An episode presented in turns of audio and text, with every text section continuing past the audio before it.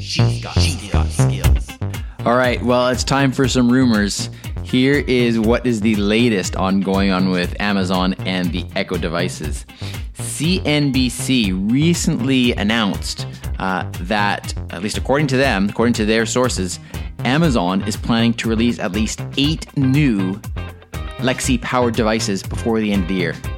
Eight of them. That's incredible.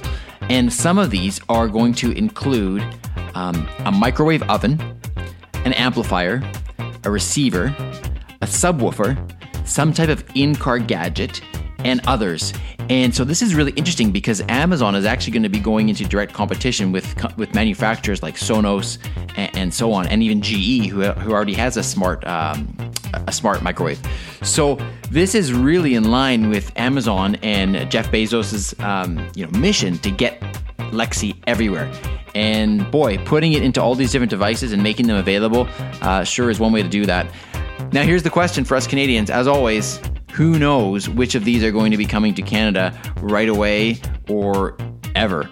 But all I can say is that you know Amazon does have a history of releasing new hardware products, uh, usually in the fall sometime, oftentimes towards the end of September, early October. So stay tuned. I'll be sure to keep you updated about what is going on uh, in this regard. Uh, but that's pretty exciting. There's a lot that is certainly going to be happening here when it comes to Lexi devices. Now, I just also want to give a big thanks and a big shout out to the person that left the most recent review for this flash briefing on the Amazon Skills store. And um, as always, it's really, really appreciated. And I love giving these shout outs uh, when new reviews come in. So, this review is from Matt, and he gives it five stars. So thank you, Matt. He says it's very useful, and he writes, "I have just recently received my Lexi, and this flash briefing is so helpful. Very useful tips, not too long, and a cheery, agreeable voice." Thanks, Matt.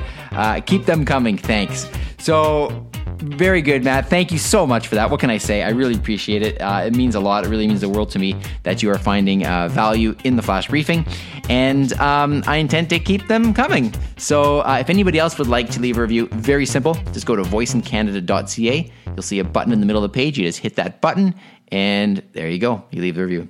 All right. I will talk to you tomorrow. Take care, everybody.